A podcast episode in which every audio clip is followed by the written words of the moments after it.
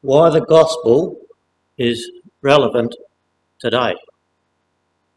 And it is a interesting subject or question in our day and age, seeing that the gospel, the Lord Jesus Christ asked his disciples to preach the gospel some 2,000 odd years ago. But in fact, friends, the gospel was given to a man almost 2,000 years before Christ, as we shall see a little later. And as you heard our chairman say tonight, that this is a Bible based address. Therefore, it has got to be of the utmost importance, as all Bible based addresses are. And when you study the scriptures, friends, it's not that long before you realise that no human being could have written this book and predicted the things that have happened over the last 6,000 years and the things that will happen from here on with absolute accuracy. Not only that, friends, we are told in the scriptures that God is the inspired writer of them. We see this in 2 Timothy chapter 3 and at verse 16, where it says, All scripture is given by inspiration of God and is profitable for doctrine, for reproof, for correction, for instruction in righteousness, that the man of God may be perfect, thoroughly furnished or equipped unto all good works. We also see in 2 Peter chapter 1 and at verse 20, knowing this first, that no prophecy of the scripture is of any private interpretation. For the prophecy came not in old time by the will of man, but holy men of God spake as they were moved by the Holy Spirit. And so we can see there, friends, that God is the inspired author of this glorious book. Not only that, when we look at some of the things of the Bible, this is what we find. That it was written over a period of, of about 1500 years, commencing with Moses, who wrote the first five books of the Bible around BC 1447, and ended with John, who wrote the last book of the Bible, the book of Revelation, around the middle of AD 90. And the credentials of the Bible are these. There were 40 independent writers used. Between them, these writers had at least 20 different occupations. They lived in 10 different countries. They wrote over a 1500 year time span. It's written in three different languages and it has a cast of 2,930 characters in 1,551 locations. It covers a huge number of different subjects, and its message is, is expressed in all forms of literature.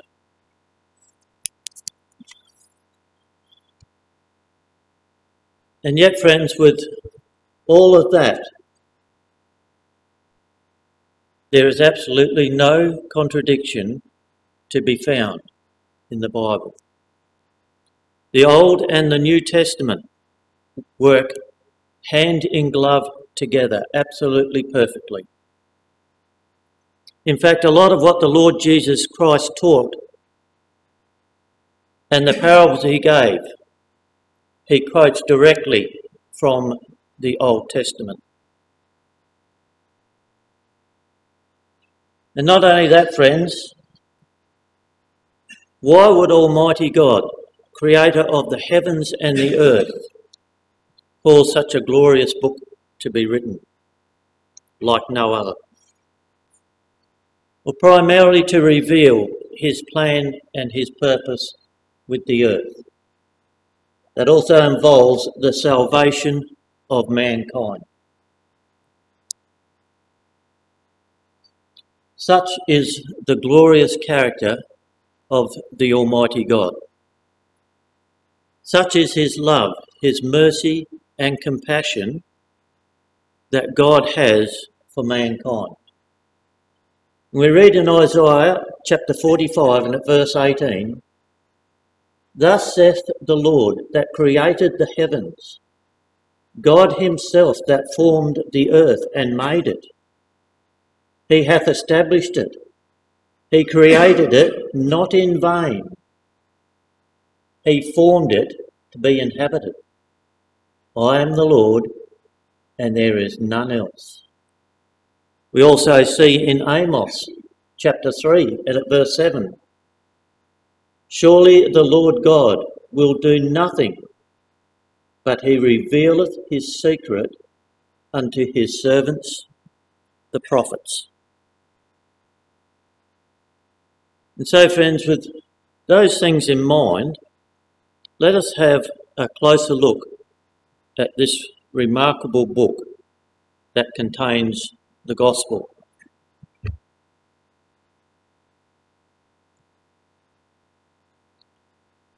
We see here that God has a plan and purpose with the earth. He has a way of salvation for mankind. It has his expectations of man. It has examples of faithful men and women.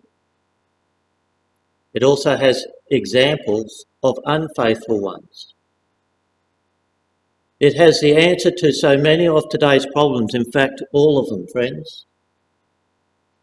It has prophecy and it has promises that God has made. And there are many, many other things contained in this glorious book, all of which are subjects in themselves. So, friends, let's have just a quick look at the eight subjects that we have up there. Firstly, God's plan and purpose with the earth. See, God has a plan to fill this earth with a people who have developed His character into their lives.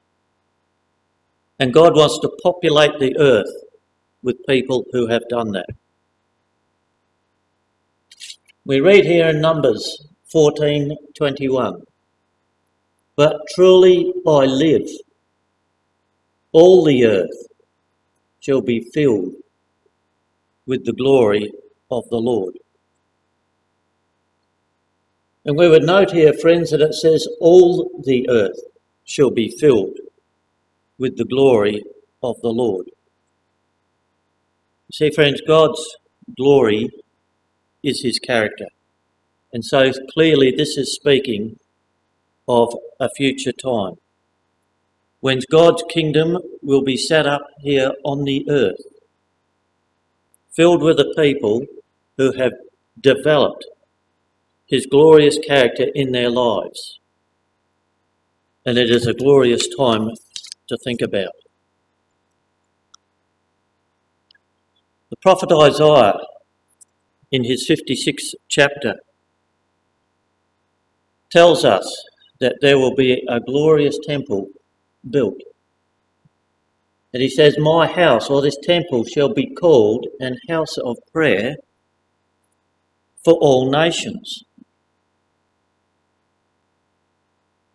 And this house of prayer, friends, or the temple, the dimensions of it and what it will be like are all recorded in Ezekiel's prophecy. You see, friends, God has a 7,000 year plan with the earth and mankind.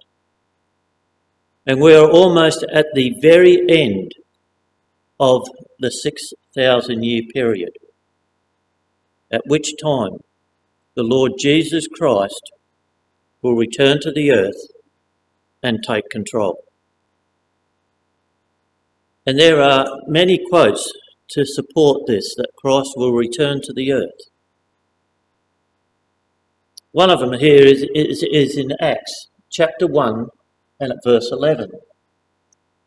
When the Lord was received up into heaven, and the angels were there, and they said to the men of Galilee, Why stand ye gazing up into heaven? This same Jesus which is taken up from you shall, so come in like manner as ye have seen him go into heaven. Also in Luke chapter 1 and at verse 31. And behold, speaking of Mary, the mother of the Lord, behold, thou shalt conceive in thy womb and bring forth a son, and shall call his name Jesus. He shall be great, and shall be called the Son of the Highest. And the Lord God shall give unto him the throne of his father David. That was King David. And he shall reign over the house of Jacob forever. And of his kingdom there shall be no end. And that is what God's plan and purpose with the earth is, friends. Christ is going to return to the earth, take control, have this glorious temple built, and he will reign on the earth forever with a righteous judgment, with a righteous rule. Not as it is today and has been for 6,000 years, where man's rule has been, as we know, mostly evil. And so that is what God's plan and purpose with the earth is. Our second subject then is the salvation of man. And this, friends, is a very in depth subject which involves and needs a proper and correct understanding of Christ's sacrifice. It's most essential that we have a proper and correct understanding of it, which, when that is obtained, it will provide the answer to the most vital need of every individual. It will give a real hope of salvation. It will give a way to gain victory over the power of death by resurrection and obtain eternal life. We read in John 17 and at verse 3.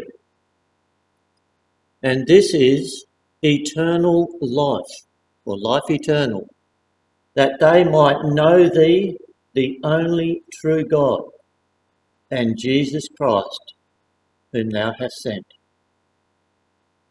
For God so loved the world that he gave his only begotten Son, that whosoever believeth in him should not perish, but have everlasting life.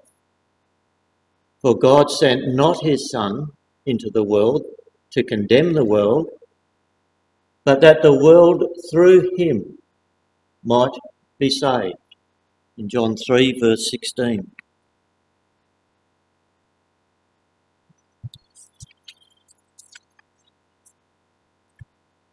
But you see, friends, baptism is another essential part. True baptism, not sprinkling, but true baptism is most essential, is a most essential part of this salvation. We read in Mark 16 and at verse 16. He that believes, that's the first step. and is baptized. The second step, not the other way round. In Romans, we see the third step.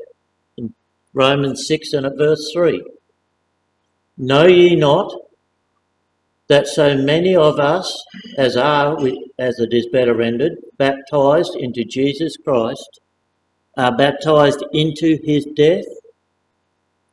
Therefore, we are buried with him by baptism into death. That like as Christ was raised up from the dead by the glory of the Father, even so we also should walk in newness of life. And as I say, friends, that is the third step.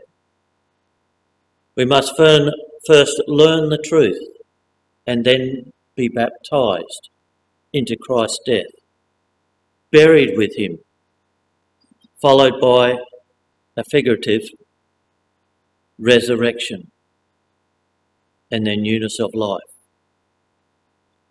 And this constitutes the way to salvation.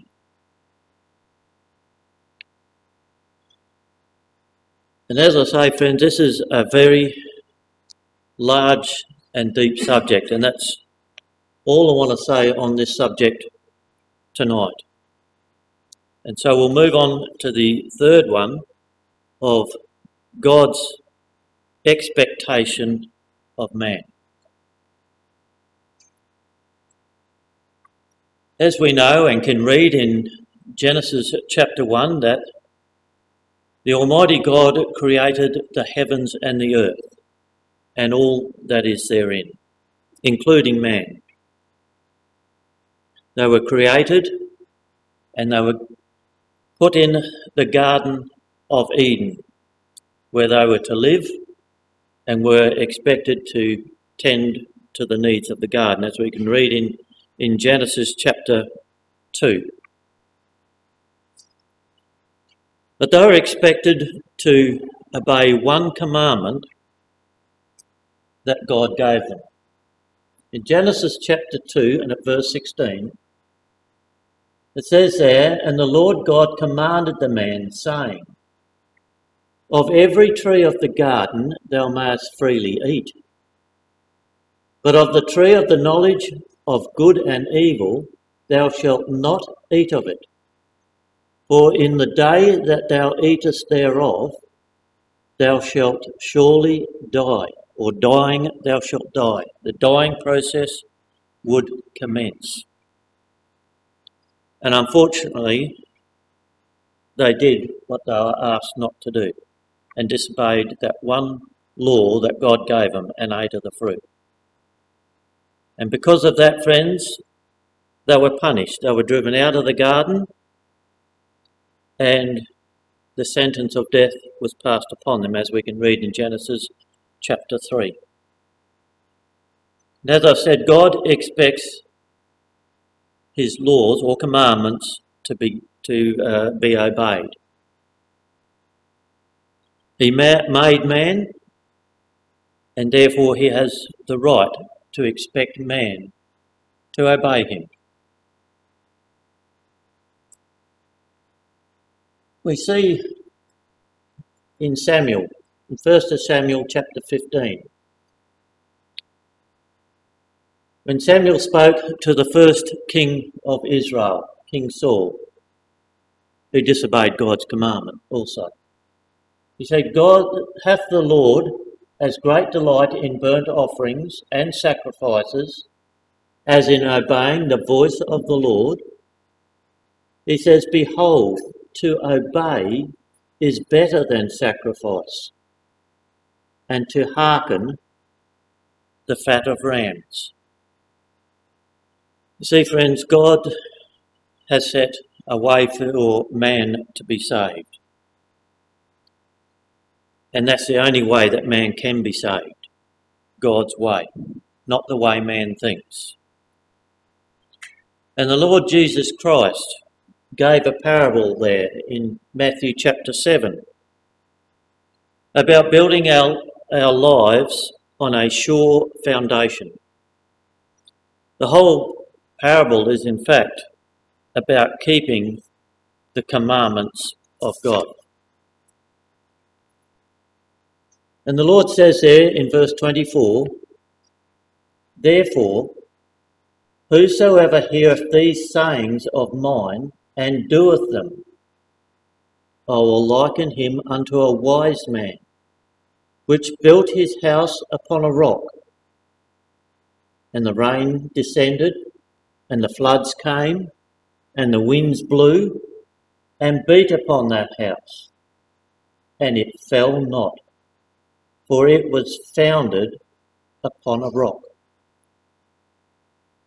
And every one that heareth these sayings of mine, and doeth them not, shall be likened unto a foolish man, which built his house upon the sand. And the rain descended, and the floods came, and the winds blew, and beat upon that house, and it fell. And great was the fall of it. And so we see, um, friends, that what God wants is for people to obey Him and keep His commandments. And so we'll now move on to the fourth subject, which is faithful men and women. And there are many, many faithfuls that we have examples of in the pages of truth, both in the New and the Old Testament. And we saw in our reading of those of like Moses, who was called the meekest man, of Abraham, who was called the friend of God, we have King David, a man after God's own heart, and so on. We read this of Abraham in James chapter 2 and verse 23, where it says there, And the scripture was fulfilled which saith, Abraham believed God, and it was imputed unto him for righteousness and he is called the friend of God. And wouldn't it be wonderful, friends, if we were called, if God called us that, the friend of God? And as we saw in our reading of Hebrews chapter 11, it has here a very large list of faithful men and women some named, most not. All of them are waiting in the ground until the Lord returns and he will raise them from the dead when they will be rewarded for their faithfulness. And we read this, friends, in Hebrews chapter 11, as we had in our reading, and at verse 32.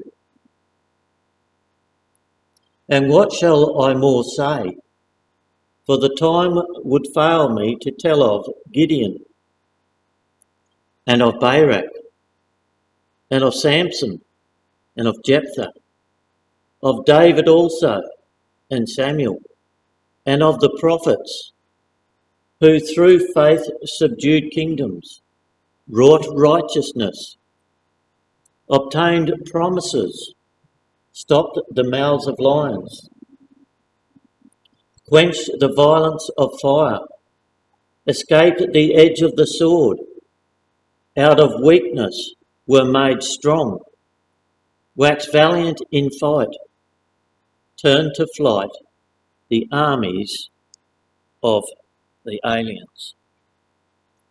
And as we saw in our reading, friends, there are many, many other examples of faithful men and women who've left wonderful examples for us. But of course, there was one greater than all of them, which was the Lord Jesus Christ.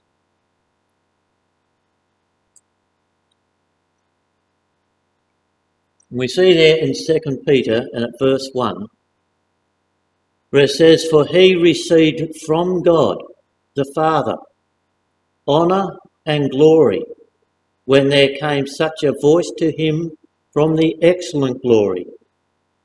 This is my beloved Son, in whom I am well pleased. As I say, friends, the Lord Jesus Christ left the perfect example for us to, to strive and follow did he not? We read in Galatians the mind of the Lord Jesus Christ. But the fruit of the Spirit is love, joy, peace, long suffering, gentleness, goodness, faith, meekness, temperance. Against such there is no law. And they that are Christ's that can be us, have crucified the flesh with the affections and lusts. If we live in the Spirit, you could say of Christ, let us also walk in the Spirit of Christ. In Philippians also, at chapter 2 and at verse 5, it says, Let this mind be in you, which was also in Christ Jesus, who, being in the form of God, thought it not robbery to be equal with God, but made himself of no reputation, and took upon him the form of a servant or a bondslave, and was made in the likeness of men. And being found in fashion as a man, he humbled himself and became obedient unto death, even the death of the cross. So we're asked to let Christ's mind be in you. In fact, that's what the Apostle Paul tells us in 1 Corinthians and at chapter 11 at verse 1 where he says, Be ye followers or imitators of me, even as I also am of Christ. And so we'll move on to our fifth subject, which is unfaithful people in the Bible. You know, friends, man is no different today than in Bible times.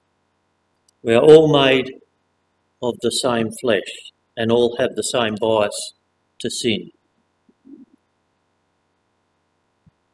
But there has always been and always will be until Christ returns. Those who wilfully do not follow the wishes of God and who will follow the dictates of their own human will. And these examples, friends, are put in the scriptures for us that we might see what not to do and those things, if we do them, can cost us and will cost us the kingdom. And I won't go into or name any people tonight, but rather we'll just look at what will cost us the kingdom, which several in the scriptures, as we can find, have done. Now, the work of works of the flesh are manifested, which are these adultery, fornication, uncleanness, lasciviousness, idolatry, witchcraft, hatred, variance, emulations, wrath, strife, seditions, heresies, envyings, murders, drunkenness, revellings, and such like, of the which I tell you before, as I have also told you in time past, that they which do such things shall not enter or not inherit the kingdom of God. And there are many other things, friends, that we can read in the pages of the truth, in the pages of the scriptures, which God is not pleased with. Things that will cost us the kingdom. And so we'll move on to our sixth title or subject, and that is the Bible has the answers to today's problems. You do not really need me to tell you, friends, of the problems that are facing the world today. Problems that there is, well, mankind has no concrete answers for. In fact, many of them, there's absolutely, they have no answer at all for them. We have things such as these. We have diseases such as the pandemic that we're going through at the moment. We have pollution and environmental issues. We have violence and social issues. We have corruption, of course, on all levels. We have shortage of food in some countries and clean drinking water. And of course, there are always wars. But God did not intend the earth to be inhabited like that. He did not create it for that in, for the, um, to be in the state that we see it in today, friends, as we have seen. He has a glorious plan and purpose with the earth. And He will cause righteousness and praise to spring forth before all the nations.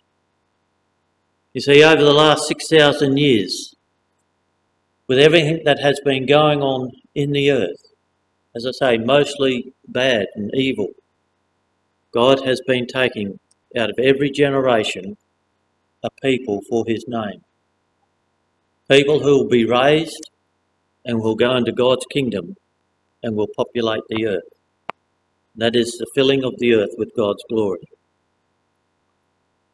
And we have there, I won't go through them all, just some of the problems that are in the earth and what God can do about it and will do about it. As we see the top one, that with the diseases that are going on, they will be healed. If we come down to corruption at all levels, when we read Psalm 72, if you read the whole chapter, it is about the glorious time that is to come when things will be put right. And Isaiah and the Psalms, in many other places, will tell us of that glorious future when the Lord Jesus Christ will reign over the world as God intended it. And the Lord Jesus Christ then will indeed put all things right. And so we'll move on to the seventh subject, which is prophecy. And I will only deal with one bit of prophecy tonight, friends, as this subject was dealt with, I think, only about three weeks ago uh, in some depth from this platform. But first of all, I'd like to have a look at um, Isaiah chapter 46 and at verse 9 we can see that God says he can predict the future. We read there, Remember the former things of old, for I am God, and there is none else. I am God, and there is none like me, declaring the end from the beginning, and from ancient times the things that are not yet done, saying, my counsel shall stand, and I will do all my pleasure. Yea, I have spoken it, I will also bring it to pass. I have purposed it, I will also do it. And that's very clear, isn't it, friends? That what God has said will come to pass will indeed come to pass, as so many things have. But the prophecy I want to look at takes us back to BC 600. Speaking of a time when the king of Babylon, King Nebuchadnezzar,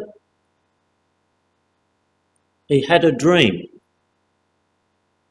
And that's what he dreamt.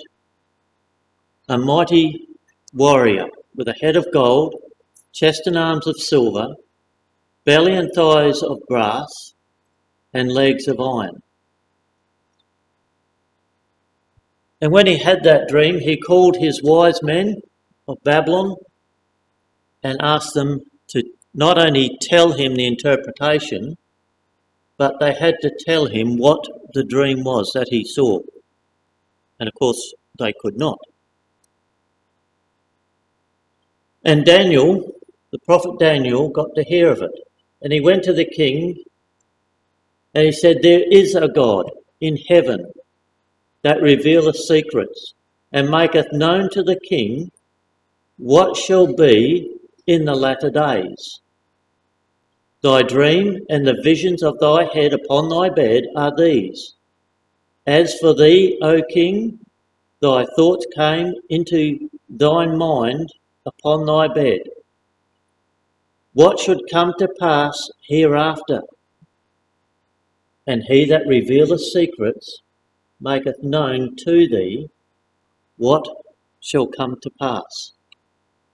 And that's what God revealed to Daniel that the head of gold was indeed the king of Babylon, King Nebuchadnezzar, who would be conquered by the Medes and Persians, as we can see there in the second one, who would be conquered then by the Grecian Empire under Alexander the Great.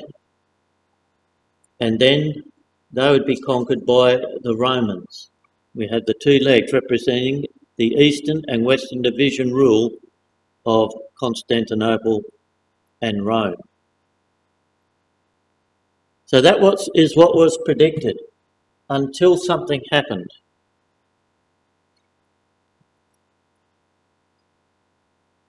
And Daniel said to the king, in verse 35, then was the iron, the clay, the brass, the silver, and the gold broken to pieces together and became like the chaff of the summer threshing floors.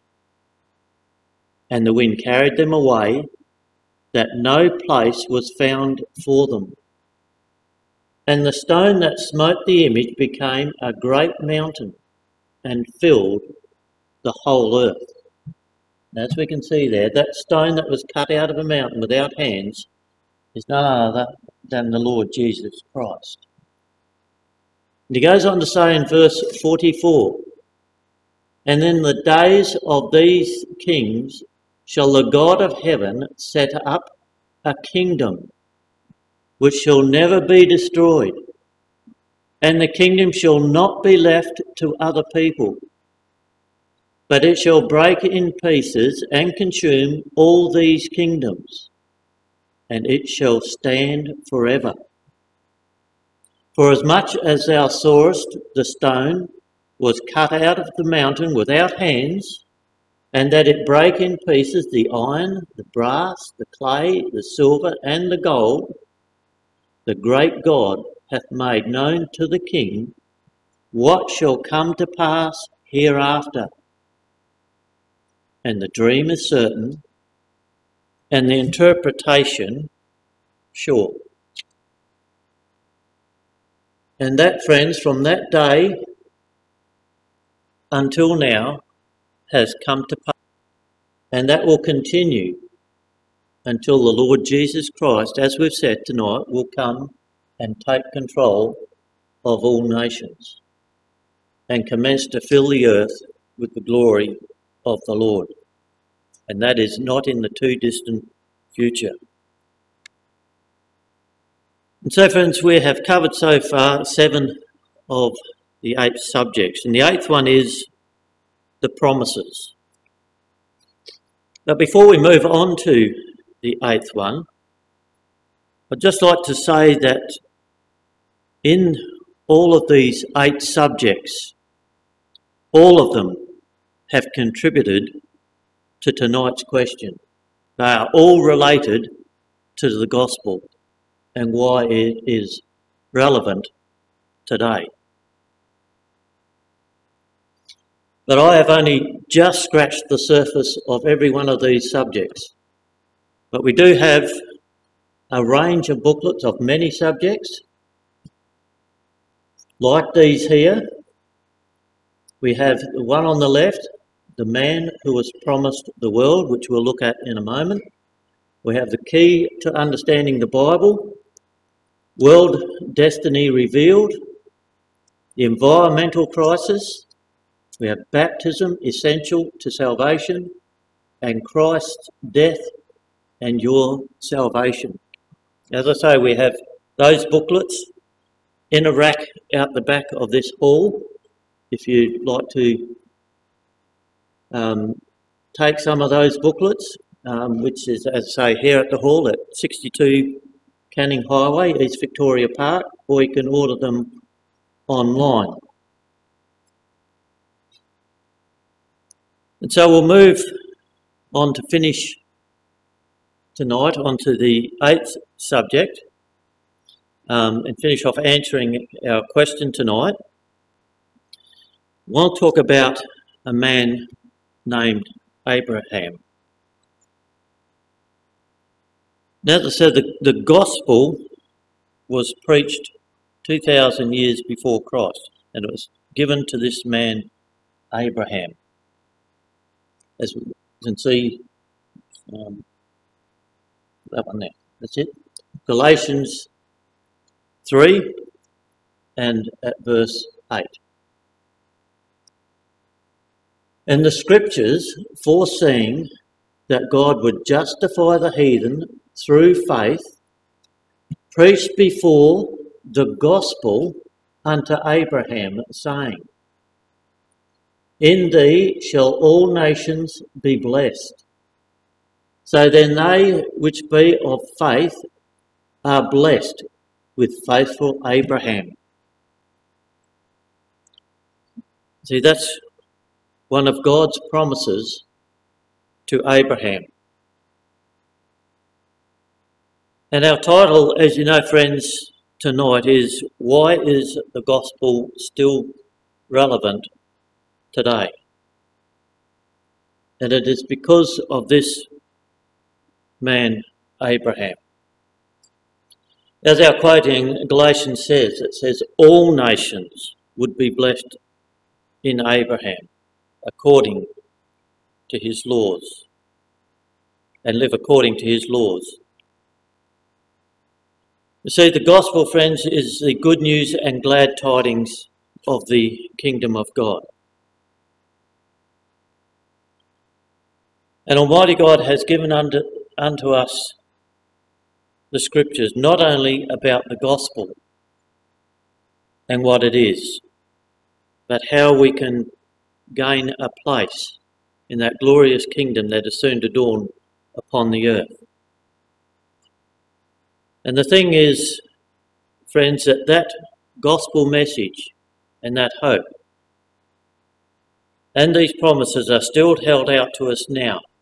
The day of opportunity is still ongoing. And it will continue until the Lord does come. And that is why the gospel is still relevant today. See, Abraham was given great and precious promises, which we can read of in, in Genesis chapter 12. And they will be fulfilled when the kingdom age comes. But we also read in, in Galatians chapter 3 and at verse 16 that Christ, the Lord Jesus Christ, would come from Abraham's lineage. And we read this in um, Galatians there, chapter 3, and at verse 26. But after that faith is come, for ye are all the children of God by faith in Christ Jesus. For as many of you as are baptized, or have been, sorry, baptized into Christ, have put on Christ.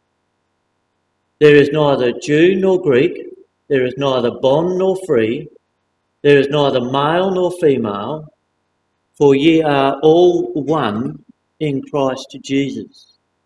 And if ye be Christ's, then are ye Abraham's seed and heirs according to the promise. And this is how, friends, we can be related to Abraham and his promises and take part in that glorious future that is to come upon the earth. And so that has been held out to all nations, to all languages, all nationalities. Everyone has the opportunity to learn the gospel and to be baptized into Christ. For when Christ then comes, those who have been and who have, have passed away will be raised. The, the, that is, the responsible dead will be raised, and the righteous ones will be given immortality. And as we've seen tonight, his holy temple will be built. It will be built in Jerusalem, the house of prayer for all nations. And the Lord will fix the problems that are facing mankind now. But the choice is ours, friends. We can either choose life or we can choose death. The choice is ours now, but time will one day run out. And that is when the Lord Jesus Christ will return to the earth. And all God has asked, friends, is that we learn the truth. The truth as to what God requires, not man's idea of truth. To learn the promises, to learn of Christ's sacrifice, to be baptized and strive to manifest his glorious character in our life until Christ does come. And these things, friends, as I've said, are tightly knit together, tightly linked together making up the gospel, all for the fulfilling of God's plan and purpose with the earth and the salvation of man. And these things, friends, are all in this glorious holy book called the Bible, from start to finish. Thank you for your time.